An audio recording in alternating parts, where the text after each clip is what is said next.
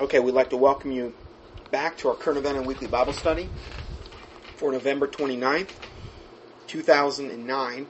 Next article is Climategate Spells the End to the False Science of Climate Change. This is from InfoWars, but a lot of people are reporting on this, okay? This is from just November 27th. This is a more of a compilation email regarding this subject. I didn't want to get into a huge teaching on this, but on Thursday, the 19th, November 2009, news began to circulate that hacked documents and communications from the University of East Angela's Hadley Climate Research Unit had been published to the internet. The information revealed how top scientists conspired to falsify data in the face of the declining global temperatures in order to prop up the premise that man-made factors are driving the climate change. The documents and emails illustrated how prominent climatologists affiliated with the United Nations International Panel on Climate Change embarked on a venomous and coordinated campaign to ostracize climate skeptics and use their influence to keep dissenting reports from appearing in peer-reviewed journals, as well as using cronyism to avoid compliance with the Freedom of Information Act requests. They've been nailed, okay? These guys hacked into their emails, and they found out that this whole thing about global warming is a total farce. It's totally been made up, and they also found out how they were totally trying to demonize anyone that would go against them in any way, shape, or form, even though there's 30,000 scientists that were threatening to sue Al Gore regarding this.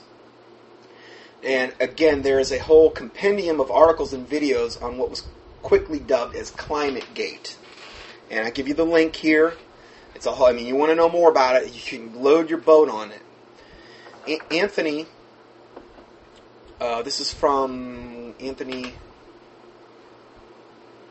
Gucciardi from November 27th, InfoWars. With the release of over 60 megabytes worth of incriminating emails and the world getting a glimpse into the world of the fanatical pseudoscience, there is little that can be done by the professors who are now on intellectual trial. Whether the emails were leaked or hacked, the people responsible for getting the information have helped uncover the truth about climate change like no other news story ever before. While there have been piles of evidence to expose the global warming fraud in the past, a written exchange in their very own words is the ultimate proof. They have been caught so red-handed now, it's just not even funny. Lord Monckton actually appeared on the.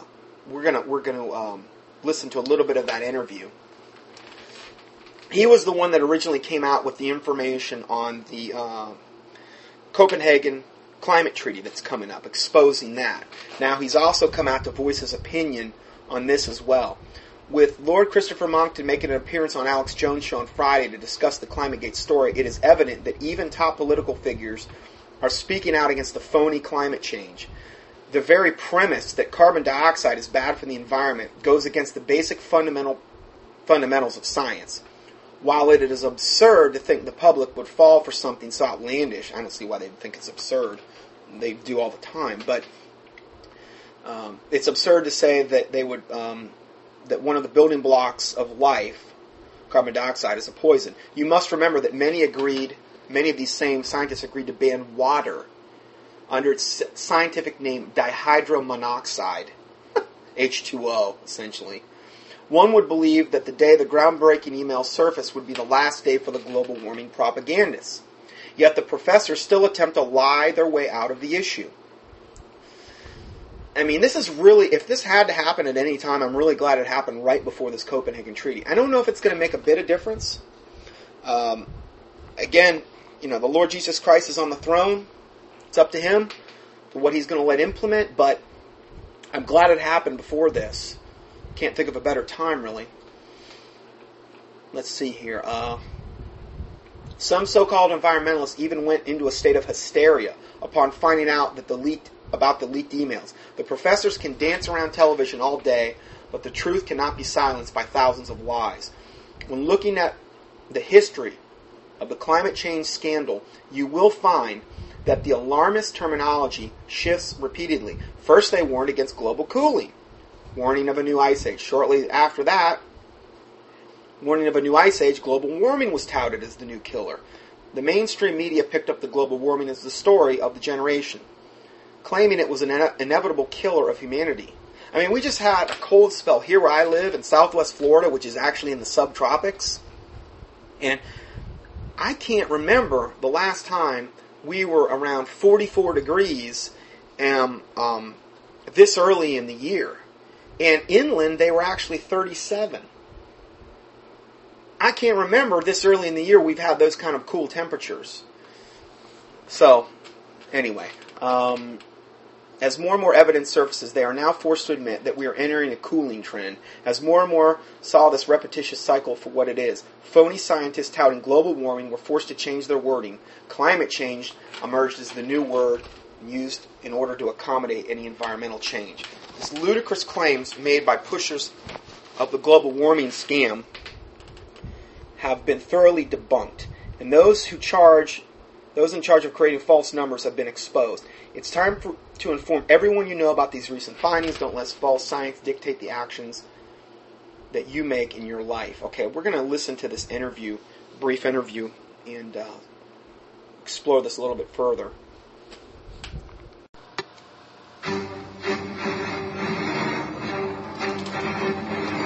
Big Brother, mainstream media, government cover-ups. You want answers? Well, so does he.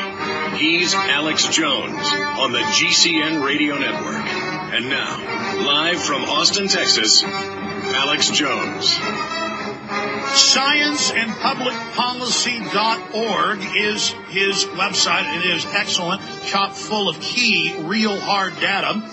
Lord Christopher Monckton, third Viscount of Brenchley, of Monckton and Brenchley, and he was a UK Prime Minister Margaret Thatcher's one of his chief policy advisors, so many other important positions. He has since been a director of his own specialist consultancy company, giving technical advice to corporations and governments. And he is also an award-winning researcher. But rather than go over his lengthy pedigree and amazing research, let's go directly to Lord Monckton, joining us from the United Kingdom. Sir, it is wonderful to have you with us. It's glad to be with you.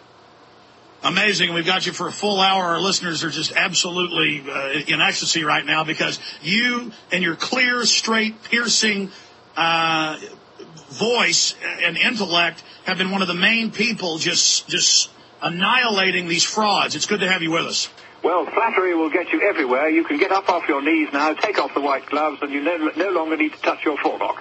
Well, I don't want my children to be slaves to the UN and a global government tax, and so I got to tell you, sir, we popped champagne last week when it came out those emails were real, and I would imagine you were popping some champagne.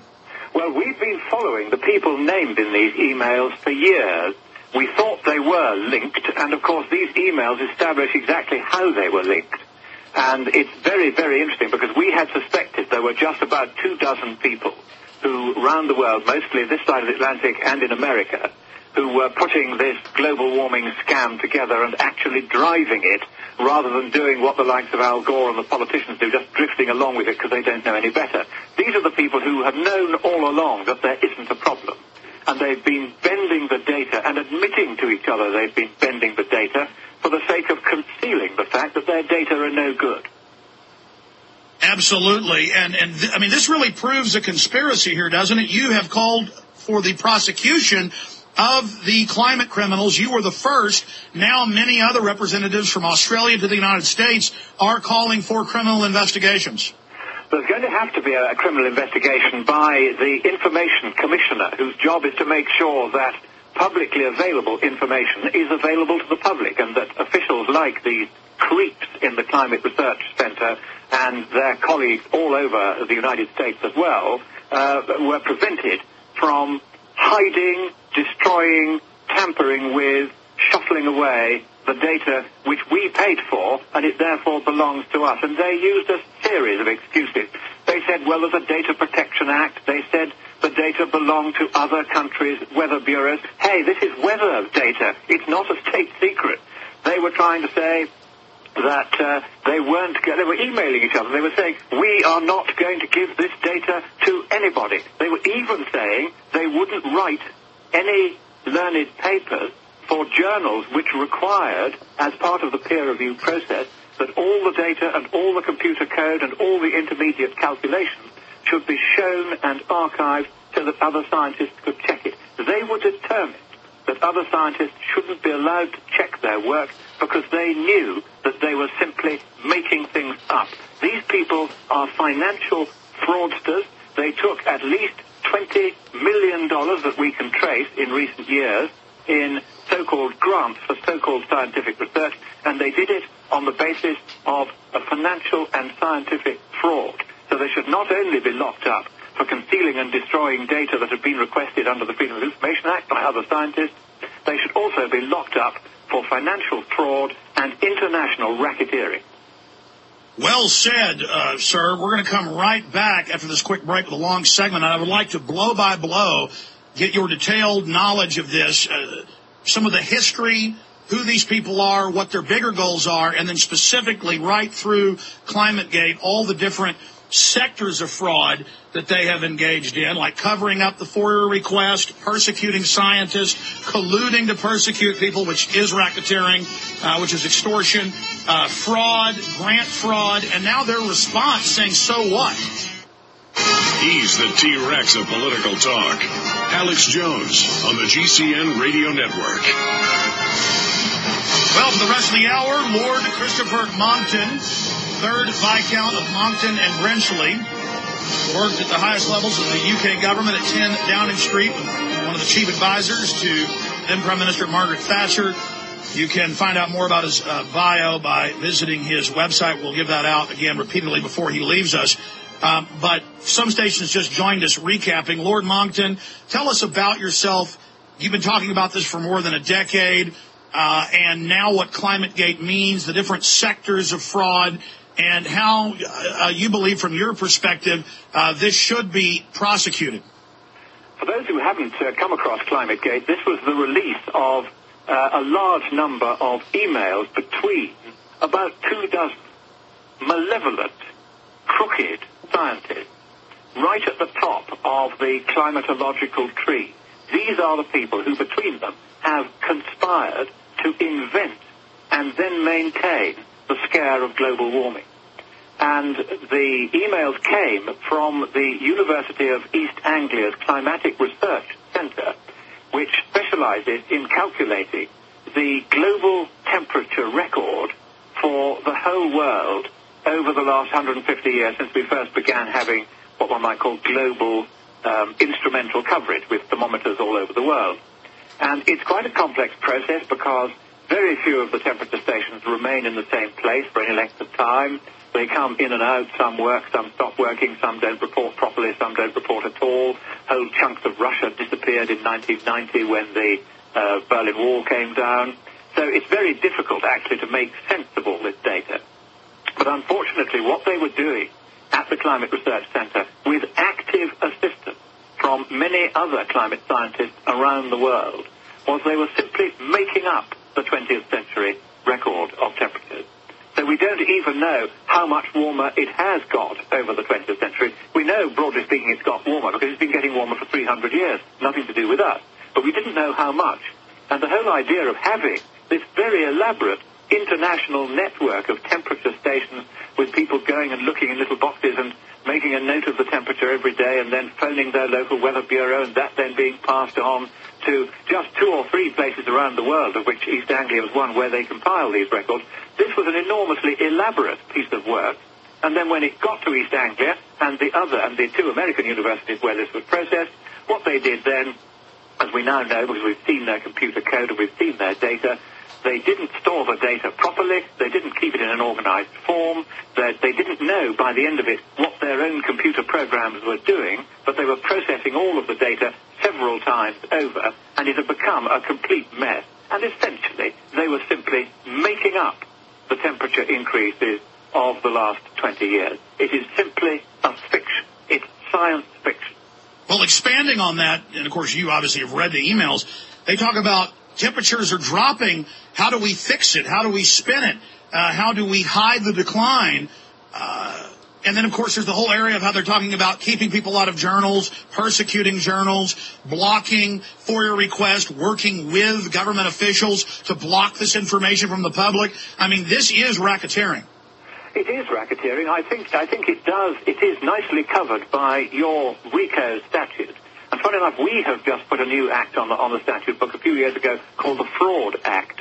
And this is fraud on our side of the Atlantic and racketeering, as you would call it, on yours. These are people who deserve to go to prison for a very long time. And I'll tell you why I'm so angry about it, because this is a point that's nearly always forgotten in all the commentaries about climate change. That global warming isn't killing anyone, and it isn't going to kill anyone. What is killing people, and killing them by the million, of starvation now, is the effect of the global warming scare. Because many nations, including the United States, have taken up to a third of their agricultural land out from growing food for people who needed it to growing biofuels for clunkers that didn't. And that has meant in the last year or two a doubling, and I mean a doubling, of world food prices. And the World Bank says that nearly all of that doubling of world food prices is directly attributable to the biofuel scam, which in turn is directly caused by the global warming scare. And government saying, well, even if it isn't true, we've got to take precautions. But you have to remember, you also have to take precautions to check that the precautions you're taking are not killing people by the million, which is what this policy of biofuels is actually doing. And by the way, all of this scare comes out from these idiots and these crooks and these criminals. And I'm very sorry I'm not kind of keeping my normal calm self here. No, please. I am so incandescent with fury that these people, whom we as British taxpayers and you as American taxpayers have been paying to do this work, and we have been trusting them to do it right, they have simply not only been making it up, but as you rightly say, they have been tampering with the peer review process, trying to interfere with reviewers to persuade them to pass or not to pass papers they didn't like. They've been trying to bully journal editors whom they don't like into resigning and getting the boards of the papers to appoint, the learned journals to appoint somebody else more agreeable to them. They've been interfering with the process of the UN. Okay, that was basically the clip that Alex Jones had up on his website there. You can listen to the whole interview. I give you the link. I don't know how many parts, but there's probably several. If you want to hear more about that, you can go up to his website up on YouTube and just key in Alex Jones and you'll find the interview, the full interview there.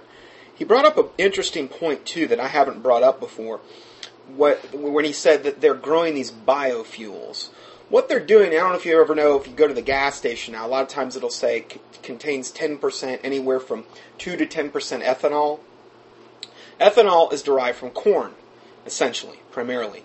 And what they're doing is they're taking whole pieces of farmland that were once used to grow food for human consumption, and they're using that to grow corn or these crops that produce biofuels so that we can have more gas. And the ironic thing about it is we don't need to have any gasoline engines whatsoever. We've got enough in the knowledge of solar, water, steam, free energy, Tesla, whatever you want to call it. There's been numerous inventions over the year that would, at bare minimum, drastically reduce the amount of fuel that a car would consume. But they don't want that. Why? Because the petrol mega conglomerations and companies are intertwined with the automobile industry, and they have no financial interest in ever developing something where we're taking off gasoline and diesel and these types of things. They'd have no financial interest whatsoever. It's a gigantic threat to their industry. So you've got that dynamic taking as well too, and it's an excuse for them to take out these fields and grow crops on them that are exclusively being used for gasoline. When there's, according to Lindsey Williams and other sources, there is tons and tons. Even if you were going to just use the gas, the Prudhoe Bay, the the gas fields up in Alaska that they've actually tapped, or they've actually capped, and don't want anything to do with. If you want to know more about that, see Lindsey Williams on the artificial gas crisis. We've got more oil in those oil fields up in Alaska than most likely they do in all the Middle East. But yet we don't use any of it. Why? Because then we can create this crisis, this false crisis, and bring order out of chaos. It's a method of control. And this is how the world functions and operates. Pure, total, maniacal corruption and satanic behavior. And unfortunately, that's the world that we live in. Now, the next thing is it's an instrument of repudiation on the Copenhagen Treaty. You can sign. This is just something you can kind of do proactive as well. I give you the links to go to sign this, and so that's something you can do as well. Now, last thing, I'm just going to give you some verses on exposing darkness, delusions, reproving apostates, contending for the faith, warning and watchmen, Bible verses. Got an email from a guy this week who fancies himself a prophet and says he's speaking on God's behalf. And I believe he's also referred to himself as Elijah in the flesh. Now, I can't tell you how many people have emailed me saying, I am Elijah. Like most likely one of the two witnesses of Revelation. Yeah, same ones. Anyway, saying that because I'm teaching people not to resist evil, that I need to be thrust down to the pit of hell. That's how he ended the email. May you be thrust down to the pit. So let's look at that portion of Scripture real quick. I just want to kind of touch on this, just so you know. I know I've done this in the past, but I think it's important every once in a while to re-touch upon this issue. Let's see here. Okay, Matthew 5. Let's see here. Matthew 5, verse 38. Ye have heard that it hath been said, an eye for an eye and a tooth for a tooth. But I say unto you, that ye resist not evil. But whosoever shall smite thee on thy right cheek, turn to him also the other. And if any man will sue thee at thy law, and take away thy coat, let him have thy cloak also. And whosoever shall compel thee to go a mile, go with him twain. In other words, go two. Give to him that asketh thee, and from him that would borrow of thee, turn not thou away.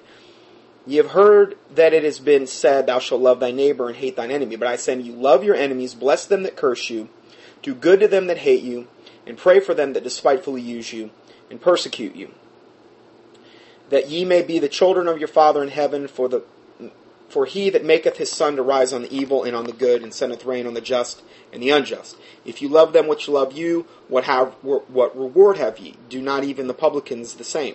And if you salute your brethren only, what do you more than others? Do you not even do as the publicans? Be ye therefore perfect, even as your Father which is in heaven is perfect. Now, I'm not teaching against this portion of Scripture, okay? But I think that we need to have a biblical balance. If we just isolate this one portion of Scripture, let's say we only had one page of the Bible, okay? Somebody gave it to you, and this is all you had. I can understand how you could come to the conclusion that we're just not even supposed to do anything against evil or resist it or try to expose it or do anything. Okay? But the Bible says in 2 Timothy 2:15, to study to show thyself approved unto God, a workman that needeth not to be ashamed, rightly dividing the word of truth. Okay, so we're supposed to rightly divide the word of truth. Bible's a big book. Okay? The only place in the New Testament where it says this, that you resist not evil, is right here in Matthew. I'm not saying that takes away from the validity, but I'm saying we need to look at it in light of the totality of the other book. But let's look specifically what this means. Resist not evil. Okay, and then that resisting of evil is defined. Whosoever shall smite thee on thy right cheek, turn to him the other. If any man will sue thee at the law, take away thy coat, let him have thy cloak also. If somebody compels you to go a mile, go with him twain. Give to him that asketh thee. Give to him that would want to borrow from you. Love your neighbor as you shall love your neighbor and hate. You're supposed to love your neighbor.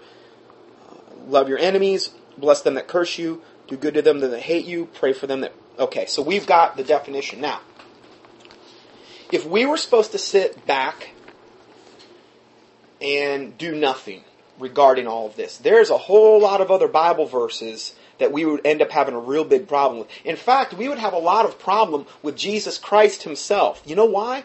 What can we say then about when we look at Jesus Christ going into the temple and overchanging the money table and whipping them with a whip? Was he not resisting evil at that point? This guy made this blanket statement like, because I am teaching people to resist evil, any evil, that I am of Satan. And we have Jesus Christ as a biblical example of resisting evil. Okay? What about when Jesus Christ said to the Pharisees and the scribes and the Sadducees, ye serpents and vipers, ye whitened sepulchres full of dead man's bones? Couldn't really speak any more of an evil thing about a group of individuals. Wasn't he resisting evil then? Wasn't Stephen resisting evil when he went before the scribes and the Pharisees and the religious Jews, and he indicted them and gave them essentially the whole rundown of all of their idolatry and all of them rejecting the Word of God and the Prince of Peace? Wasn't he doing that then? Wasn't he resisting evil? The bottom line is we have to biblically define what we're talking about here, and we have been biblically defined. In this portion of Scripture in Matthew, this is a one-on-one thing. And I'm telling you, there have been times in my life where I had been confronted with evil or evil people, and an evil thing that happened to me. And many times I have done these very, very things that the Bible says. And I'm not saying I'm using me as an example. I'm saying that from a biblical standpoint, there's a time when the application of these scriptures applies, and it seems to be a one-on-one dealing with evil. When you're one-on-one, okay? I have been in situations where I've been cussed at, screamed at, all manner of foul language was used against me, and I had an overwhelming feeling in that regard sometimes I just have this overwhelming sense, don't defend yourself. Or I've been attacked by other people from this or that. And many times I just get, don't defend yourself. Just let them say whatever they're going to say. Let God fight your battles. In other words, I have found that the degree to which I do not defend myself in certain situations is the degree to which God goes before me and defends me. Okay. Blessed are ye when all men shall persecute you and revile you and speak all manner of evil for my sake, for great is your reward in heaven. Okay, so this tends to be, looking at this portion of Scripture, a one-on-one thing dealing with individuals. Okay, this has nothing to do with exposing evil. And there are certain times when you're dealing, like I gave these examples of Jesus Christ himself, where you better be sure you are resisting evil and you are coming against it. But this is part of rightly dividing the word of truth. Let's look at some Bible verses that talk about this. Okay, and I am convinced there are people that supposedly become Christians. I've dealt with too many. This is why I'm saying this. They supposedly become Christians. They get a little bit of knowledge. And they start thinking, you know what? God's showing me something He's showed no one else on the planet ever. In fact, I hear God's voice in my head. You better really be careful if you think you're hearing God's voice in your head and it's contradicting the Word of God, because you could be doing Satan's bidding. There's that one portion in Matthew 24, where it says, have we not prophesied in your name and done all manner of miracle and done all these mighty works? And Jesus says to them, depart from me, ye that worketh iniquity, I never knew you. Many of these people that say they're a prophet of God and think they're hearing from God are actually doing Satan's bidding. So you got to be real careful about that, because we have the completed Word of God here. And if what you think you're hearing from God contradicts the Word of God, the King James Bible, then you're not hearing from God. You're hearing from Satan. And a lot of these people, they get a little bit of knowledge, and it's like they get their own little cult belief system that's unbiblical, and they tend to key in on one little portion of Scripture to the exclusion of the rest of the Bible, and they have their own little belief system, their own little cult belief system. They're deceived by their heart, and they start thinking, I'm better than everyone else because I adhere to this scripture, even though it's to the exclusion of the rest of the Bible, even though they're not rightly dividing the word of truth, even though they're not being like Bereans who search the word of God daily to see if these things in the scriptures were so, even though they're not doing any of that, they think that they're better. And particularly if they get a voice in their head, oh boy, you better watch out then, because now I'm hearing directly from God. Well, I'll tell you, I've been through this before, particularly in the Pentecostal movement, because I can't tell you how many times people would come up to me and say, oh, Brother Johnson, I got a word from God for you. You need to do this, you need to do that, or you're going to do this, or you're going to do that. And every time I would act on it, it was always false. It always turned out to be false. It's really the main thing that got me out of the movement. I thank God it happened. I really do. I thank God all that happened. Because finally I came to think, you know what, if this is true, if this is valid, if it's the Word of God, and according to Deuteronomy 28, the test of a prophet is that if the thing... Well, here, I'll just read it for you. I'm sorry, it's Deuteronomy 18. Test of a prophet. But the prophet, which shall presume to speak a word in my name, which I have not commanded him to speak, or shall speak in the name of other gods, even that prophet shall die. And if thou say in thine heart, how shall we know the word which the Lord hath spoken? When a prophet speaketh in the name of the Lord, if the thing follow not, nor come to pass, that is the thing which the Lord hath not spoken. But the prophet shall have spoken it presumptuously, and thou shalt not be afraid of him. Now, here's the other thing that disqualifies a prophet, and I haven't emphasized this enough in the past. Here's another test of the prophets, Deuteronomy 13. There arise among you a prophet or a dreamer of dreams, and giveth thee a sign or a wonder, and the sign or the wonder come to pass. Now this is when the sign or wonder comes to pass. Where if he spake of thee, saying, let us go after other gods, which thou hast not known, and let us serve them. Okay, so let's say the sign or the wonder or the miracle comes to pass. Now this is going to be like somebody like Maitreya, or all these Catholic stinking miracles, or the Hindu ones. Sign or wonder, let's say it comes to pass. But that sign or wonder basically points us and says, let us go after other gods, which thou hast not known, and let us serve them, thou shalt not hearken unto the words of the prophet, or that dreamer of dreams. For the Lord your God proveth you to know whether ye love the Lord your God with all your heart and with all your soul. Ye shall walk after the Lord your God and fear him, and keep his commandments, and obey his voice, and ye shall serve him, and cleave unto him. And that prophet or that dreamer of dreams shall be put to death. In the Old Testament, it was a death sentence. Because he has spoken to turn you away from the Lord your God.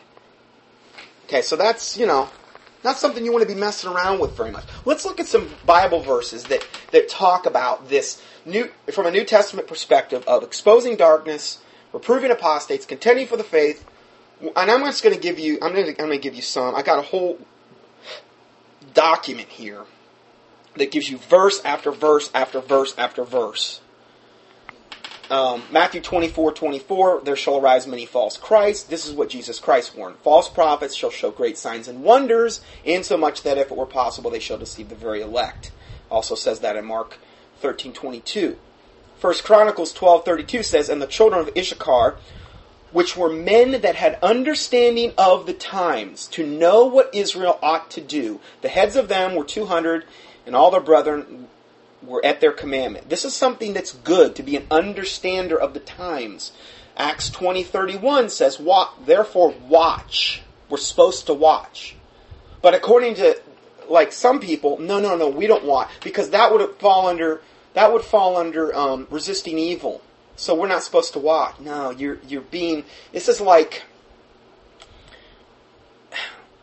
It's pathetic, is what it is. Okay? But some people get these pet verses in their head, and it makes them feel so special and so much better because they have some little pet doctrine at the exclusion of the rest of the Bible. And they want to focus in on that, and what it does is it gives them an excuse to attack other people because they have this little pet niche doctrine in their head that's not even biblical, or it's not even rightly divided. Okay, So let's go further.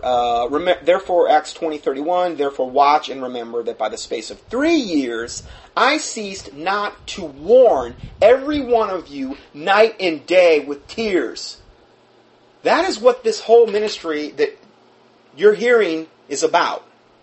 Warning you night and day. I mean, and I can say that now because I know the teachings are pretty much being played in one way, shape, or form 24/7 now.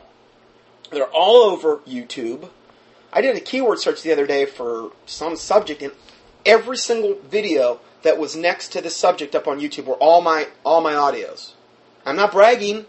I praise the Lord. I am nothing apart from the Lord Jesus Christ. If I got what I deserved, I'd get death and hell. I admit that. I'll be the first one to admit it. In fact, if it were possible, I would take God's side against me.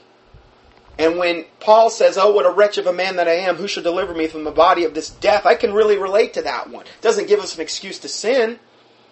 But, you know, the Lord's blessed this ministry. Let's go further. 1 Corinthians 16:13, it says, watch ye, watch. Don't just be like the most of the church, the 501c3 church. They're not watching. They're part of the problem. Watch. Why aren't they warning why aren't they exposing their congregations to a lot of like what we just talked about today, for instance? All those children dying in North Korea and the Hindu sacrifice and how they're going to use the flu shots to decimate the planet and how all these women are miscarrying their babies. Things like that are we should know about, to pray about this Copenhagen Treaty and Climategate and how all of this evil is being exposed. Watch ye, stand fast in the faith, quit you like men, be strong. 1 Thessalonians 5:6. Therefore, let us not sleep as do others, but let us watch and be sober. I mean, these are all pretty much New Testament verses too. 2 Timothy 4:5. But watch thou in all things, endure afflictions, do the work of an evangelist, make full proof of thy ministry. One of the reasons we want to watch, Luke 21:8. And Jesus said, Jesus, take heed that ye be not deceived. For many shall come in my name, saying, I am Christ. Now, how do we take heed and be not deceived unless we're watching? You know, how is that possible? Well, you can't resist evil because you can't do that. Well, that seems to contradict a lot of other things. You have to look at the proper application of the verse in Scripture, and that portion of Scripture is dealing with one-on-one contact, particularly with unsaved individuals. It's very obvious if you read it. Okay? Here's another one that always gets messed up. Oh, judge not lest ye be judged. Okay, let's look at that verse. Let's look at the context of the verse. The context of the verse is hypocritical judgment. Well, why would you say that? Because it says if your brother has a beam in his own eye and you have a speck, or if you have a beam in your own eye and your brother has a speck, don't you dare judge him because you don't have any right. You got a beam in your own eye. Get out the beam in your own eye first so you can see the speck in your brother's. That's hypocritical judgment. Jesus Christ also goes on to say that we're supposed to judge righteous judgment and that he who is spiritual judgeth all things. And the Bible also says if we would judge ourselves, we would not be judged. So judging ourselves is something we should do, okay, because that kind of keeps us honest. You know, if we're judging ourselves, then we're familiar with the sin pattern, whereas opposed to being in denial about our own sins is not judging ourselves. Okay, so there's two types of judgment, hypocritical and righteous. We have to judge even if you get in your car. Well, I think I'm just going to go through that red light. I'm not going to judge it. I don't want to judge it. I'm just going to plow right through there, and you plow right through and you get, or, you know, that red hot burner. I'm not going to judge it. It's red hot and it'll probably burn me, but I'm going to put my hand on it anyway. Aren't you judging constantly?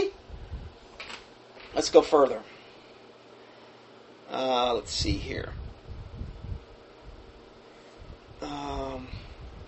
Ephesians 5:11-16, and have no fellowship with the unfruitful works of darkness. What if you don't know it's an unfruitful work of darkness?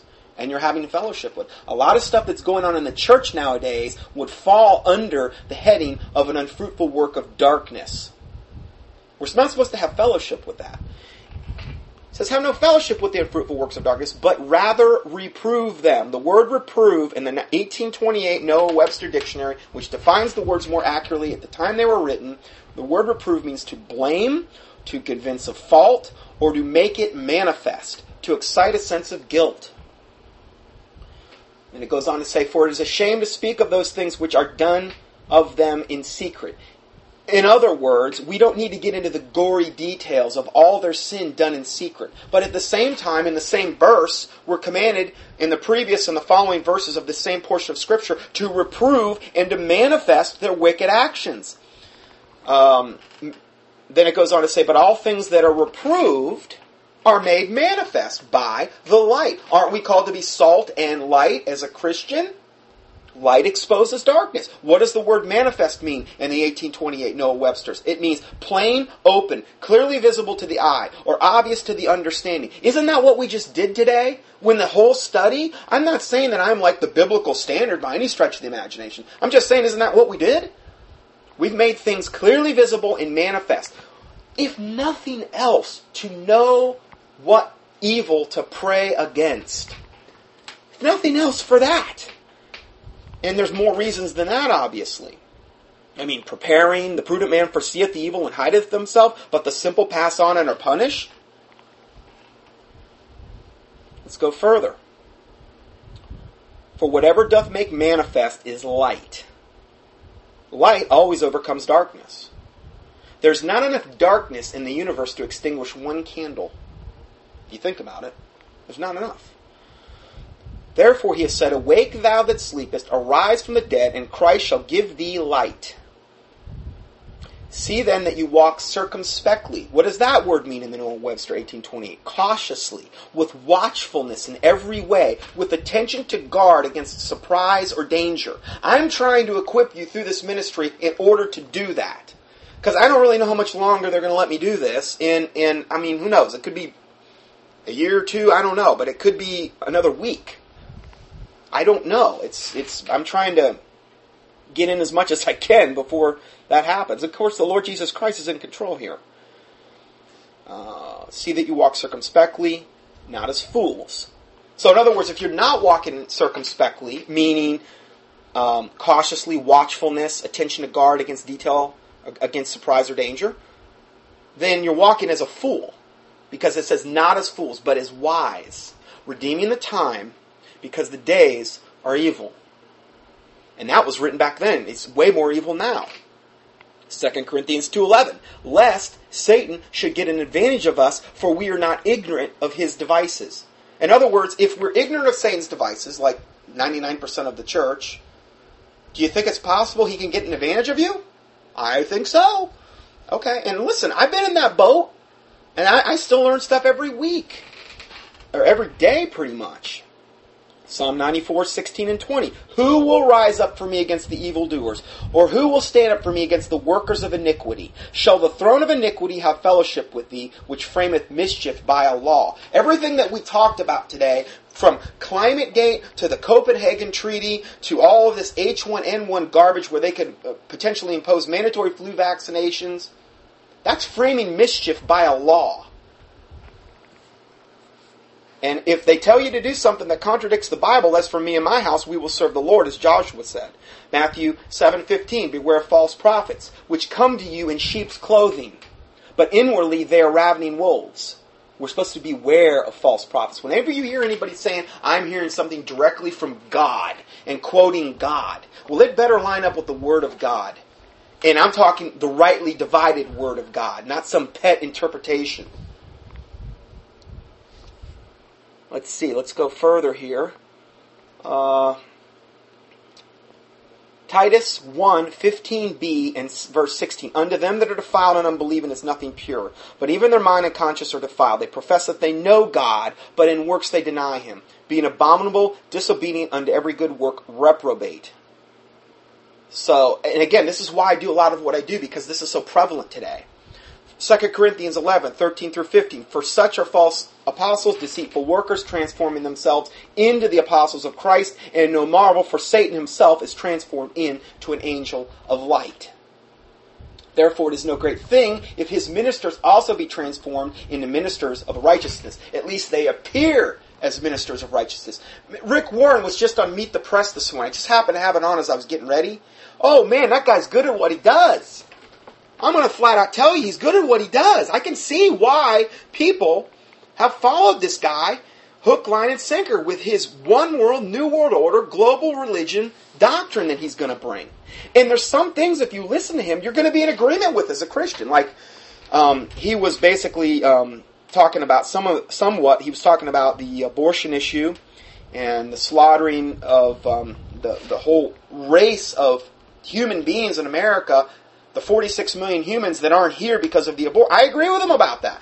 Not to say everything they're going to say you're going to disagree with. They're subtle. What the serpent did when he came to Eve in the Garden of Eden is he came to her subtly and he questioned the Word of God, but he didn't like say something radically, totally, unbelievably opposed to the Word of God. He just said, yea, hath God said. I mean, did he really say that? You know, the reason he said that is because he knows in the days you eat of the tree of the good or evil, knowledge of good or evil, that you'll be as gods. So he added to the Word of God. And it wasn't even right what he added to. So these guys, but at the same breath, Rick Warren was sitting there talking about the whole global, very much how the government, how that's one phase of what has to happen. That global government and national governments need to yoke up with like things that he's doing with his ministry, because we can reach more people that way. No, we're not supposed to reach people by yoking up with satanic governments that are absolutely diametrically opposed to the gospel of the Lord Jesus Christ. That is not something you ever see any biblical precedent for in the Bible ever, particularly in the New Testament. We're not supposed to become 501c3 corporations yoked up with the government, created by the government, which ultimately have to answer to the government which created them. Anything that has two heads is a monster. You can't have Christ as your head and the government as your head. You have to choose. Anyway, he's slick. He's slick. I've done a couple teachings on him, and you can key in just the word Rick in the search box on my homepage, and I mean, you know, the guy's good at what he does. And the way he started out, it was great, because he started out where he was talking about how he hasn't, I don't know if any of this is true, and it may be, I don't know, but how he supposedly tithes 90% of what, I don't know if it was what comes into the ministry or what he gets personally or whatever. Supposedly he hasn't taken a profit from Saddleback Church for like all these years. He gave all this money back. He does it. So he comes out, and that's how he establishes that he's a great guy. He's just one of us. He drives a pickup truck that's 10 years old. He wears jeans and regular shirts. He's got a watch from Walmart. So now everybody's identifying with him. Wow, this guy's great. He's got millions and millions of dollars, best-selling book, Purpose-Driven Life, and all this other stuff. And he's like one of us. Man, I'm telling you, devil's good at what he does. All you got to do is look at him and look what's beyond the surface. See all of the heresies and reprobate things that he would bring to the table. Anyway, I just wanted to touch on that. Let's see here. 2 Timothy 4, 3 and 4. Isn't this resisting evil? I charge thee therefore before God and the Lord Jesus Christ, who shall judge the quick and the dead at his appearing and his kingdom. Preach the word, be instant in season, out of season, reprove, rebuke, exhort with all longsuffering and doctrine. For the time will come when they will not endure sound doctrine, but after their own lusts shall they heap to themselves teachers, having itching ears, and they shall turn away their ears from truth, and shall be turned unto fables. Man, if that's the case, you know, the internet is such a blessing and such a curse, because there is so many people up there that have their own little pet things going on. Particularly under Christianity, they're not enduring sound doctrine. They're heaping in themselves teachers, having itching ears, And what ends up happening? What's the byproduct? They turn away their ears from truth and they're turned into fables. We're not to be carried around with strange and diverse doctrines. We're not to be of many teachers. We're not supposed to have, oh, I gotta go and go to TBN and get on this teacher and listen to Joyce Meyer and listen to Benny Hinn and listen to... That's not biblical. It's not, but in today's day and age, it's very easy to do because you can just turn on, TBN and have all that. Let's see here. Going further, Ezekiel 33:6, but if the watchmen see the sword come and blow not the trumpet, and the people be not warned, if the sword come and take any person among them, he is taken away in his iniquity, but his blood will I require at the watchman's hand. Well, for me, that's a pretty high motivation. Beloved, Jude 3:4. Beloved, when I gave all diligence to write unto you the common salvation, it was needful for me to write unto you and exhort you that ye should earnestly contend for the faith that was once delivered unto the saints. For there were certain men crept in unawares who were before of old ordained to this condemnation. They were before of old. They were, I hate to say this, they were vessels of wrath fitted for God's destruction, as the Bible says in Hebrews. Well, I don't believe in that. Well, I'm telling you right now, and I'm not getting into a Calvinism, non-Calvinism debate, but the Bible says they were vessels of wrath fitted, meaning they were prepared for God's destruction. The Bible says the wicked go astray from the womb, that they speak lies as soon as they be born. Listen, I don't understand all that, but that's what the Bible does say. It goes on to say, for there are certain men crept in unawares who were before old of ordained to this condemnation. They were ordained for it. Ungodly men, turning the grace of our God into lasciviousness and denying the only Lord God, our Lord Jesus Christ. John 9:4, I must work the works of him that sent me. While it is day, the night cometh when no man can work. Man, I think we might be very close to that. 1 Timothy 4:1-2, now the Spirit, the Holy Spirit, capital S, speaketh expressly that in the latter times, which is where we're at now, some shall depart from the faith, giving heed to seducing spirits and doctrines of devils.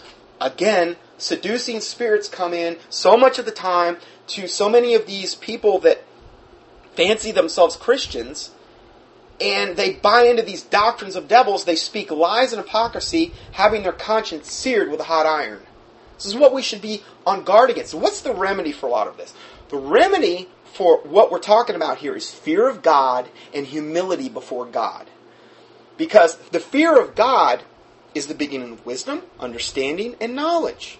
Okay? The Bible says in Isaiah 66, to this man will I look to, of him is that of a contrite heart, a humble and contrite heart, and trembleth at my word. Fear of God and humility before God. Coming before God as a little child, like Solomon did, when he said to God, he says, I come before thee and as a little child. I know not whether to come in or go out. Literally like a little child. That's the best way, I believe, to come before God. Because it's about the only thing that I've seen in the Bible that God will honor from a human is humility before him. Or at least he honors it the most high. Okay? There's not a lot you can do to impress God. In other words, he's God. But humility, I do believe. I mean, do you ever see like a Christian, or they preach about something, or somebody on TV, and they're, or let's say a Christian, and they do something that's really humble? Doesn't that warm your heart? I love that. I mean, I'm so attracted to humility. Even if it's, to be honest, even if it's not a Christian, humility is such a wonderful attribute, to have. And it's just something you don't see a lot very much, for people to be humble. The Bible says, let them that are greatest among you, let him be your servant. Well, being a servant implies you're humbling yourself, you're condescending yourself before your fellow man, and you're being his servant. Isn't that a humbling process? And unless you come before Jesus as a little child, you'll not see the kingdom of God. Well, if you're as a little child, You're humble coming before him. So I'm just saying these are some things that I think are remedies for a lot of this end-time apostasy and deception that we're seeing. Let's go on further. These are there's a whole bunch of verses on judgment as well. Romans 16, verse 17 and 18. Now I beseech you, brethren, mark them which cause division and offenses contrary to the doctrine which you have learned, and avoid them, for they that are such serve not our Lord Jesus Christ but their own belly, and by good words and fair speeches deceive the hearts of the simple. Okay, we're supposed to do this. It's not done very much, but we're supposed to. 2 Timothy 4:14 and 15. Paul said, Alexander the coppersmith, he named him by name, did me much evil. The Lord reward him according to his works, of whom be thou ware also, for he hath greatly withstood our words. Well, was not withstanding evil? I mean, he pointed the guy out by name. 2 Timothy 4:10. For Demas, Paul again, hath forsaken me, having loved this present world. Titus 1:9 through 14. Holding fast the faithful word as he has been taught, that he may be able by sound doctrine, that's how we have to do this, to both exhort and to convince the gainsayers, for there are many unruly and vain talkers and deceivers. Now, evidently, we're just not supposed to resist the unruly, vain talkers and deceivers, right? We're just supposed to lay down, and we can't resist evil, right? Now, again, look at the context of Matthew 5, okay? It's not this context, because this says the exact opposite. And this is exactly what Jesus did. Okay? For there are many unruly and vain talkers and deceivers, especially they of the circumcision. Who did Jesus have the most problem with? The Pharisees and the Sadducees and the scribes, right? Yeah. Okay? Why? Because of their doctrine, which was the leaven of the Pharisees and the Sadducees, which is bad doctrine. Leaven is always a type of sin in the Bible and is usually associated with bad doctrine. Okay, so it says, whose mouths must be stopped. How can we stop their mouths? And I don't think literally we go out and bash them across the head. But how do we resist evil? By not doing that. I mean, how do we accomplish this? Whose mouths must be stopped? Who subvert whole houses. Why? Because they're trying to take people to hell with their false doctrine. We're supposed to resist that. I mean, there's nothing more important than that, where we end up, heaven or hell. Teaching things they ought not. Why? For filthy lucre's sake, for the love of money. Why? Because they're a hireling, and a hireling has no love for the sheep, has no true love for the sheep. But the true shepherd will lay down his life for the sheep. He loves them enough to tell them the truth. One of them, even a prophet of their own, said, now this is of the Jews, said, the Cretians are always liars. Now, they're pointing this out. This is a whole race of people. The Cretians are always liars, evil beasts, slow bellies. And then what does Paul say? This witness is true. Wherefore, rebuke them sharply, that they may be found sound in the faith, not giving heed to Jewish fables and commandments of men that turn from the truth. The Bible says a man that is a heretic after the first and second admonition reject. Mark 6:11. And whosoever shall not receive you nor hear you when you depart thence, shake off your dust under your feet for a testimony against them. Galatians 1:6-10. I marvel that you are so soon removed from him that called you under the grace of Christ unto another gospel. This is the greatest threat, another gospel, which is not another, but there are some that trouble you, that would pervert the gospel of Christ. But though we, or an angel from heaven, preach any other gospel unto you than which we have preached unto you, let him be accursed. They were basically saying, let him be cursed. Isn't that resisting evil? All I call myself is a born-again, Bible-believing Christian that believes that the King James Bible is the Word of God. That's all I call I'm not any particular denomination, nothing like that. You know, I heard this statistic the other day. There's actually about 34,000 branches of what is termed modern-day Christianity. 34,000 different denominations worldwide. Which one's the right one? I don't really... To me, that's irrelevant. Because all I claim to be is a born-again, Bible-believing Christian. That's it. Okay? We just need to go by the Word of God. When we get into all this denominational stuff, all we have is a lot of infighting and then a lot of cult pet doctrines that end up getting started. I'm not saying there's not Truth, I'm not saying there's certain churches you can't get saved in. I would never say that. But I'm saying most of these churches, of the 34,000 that I just listed, are not places where you're going to get saved. I would venture to say that for sure. And why would God do that? God is not the author of confusion. Why would he have 34? And then you've got all these other isms in the world. Hinduism and Buddhism and Zoroastrianism or whatever you're going to get into. It's satanic. It's all of the devil. I mean, all of this various and sundry thousands and thousands of different religions out there. And then he goes on to say, as we have said before, so say now again, if any man preach any other gospel unto you than that you have received, let him be accursed. For do I now persuade men or God, or do I seek to please men? For if I yet please men, I should not be the servant of Christ. Jeremiah 48:10 says, cursed be he that doeth the work of the Lord deceitfully. Man, how many preachers would that apply to? Jeremiah 7:28. But thou shalt say to them, this is a nation that obeyeth not the voice of the Lord their God, nor receiveth correction. Truth is perished and is cut off from their mouth. That's what's coming to America in, that's what's happening here. So there's more verses that I can get into. We talk more about the strong delusion and, this type of stuff. The Bible says in Psalm 97:10, ye that love the Lord hate evil. How do you hate evil and not resist it? That's kind of a question. If somebody would say, go to Matthew 5, oh, you're resisting evil. You're bad. Well, number one, you're taking out of context. And how do you hate evil unless you resist it? The Bible says to resist the devil and he will flee from you. How do you resist the devil and not resist evil? It's just common sense. All I'm trying to point out is there's some common sense things in here that we need to do to rightly divide the word of truth, to be like the Bereans, to not be destroyed for lack of knowledge, to not just trust our own heart, but to confirm it with the word of God. The heart is deceitful above all things and desperately wicked. Who can know it? So I'm going to go ahead and stop there, and I'll close this out in a word of prayer. Heavenly Father, we do thank you for this day and time you've given us.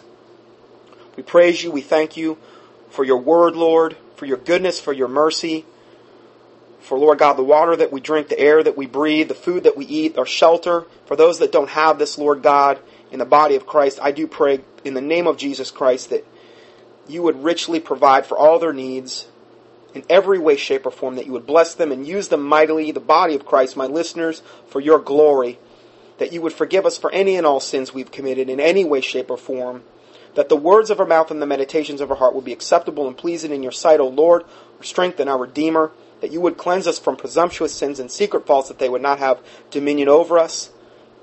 In the name of Jesus Christ, I do pray that we would be Christ-like in every way, shape, and form, that we would rightly divide the word of truth and apply it properly in our own lives every day, all the days of our life.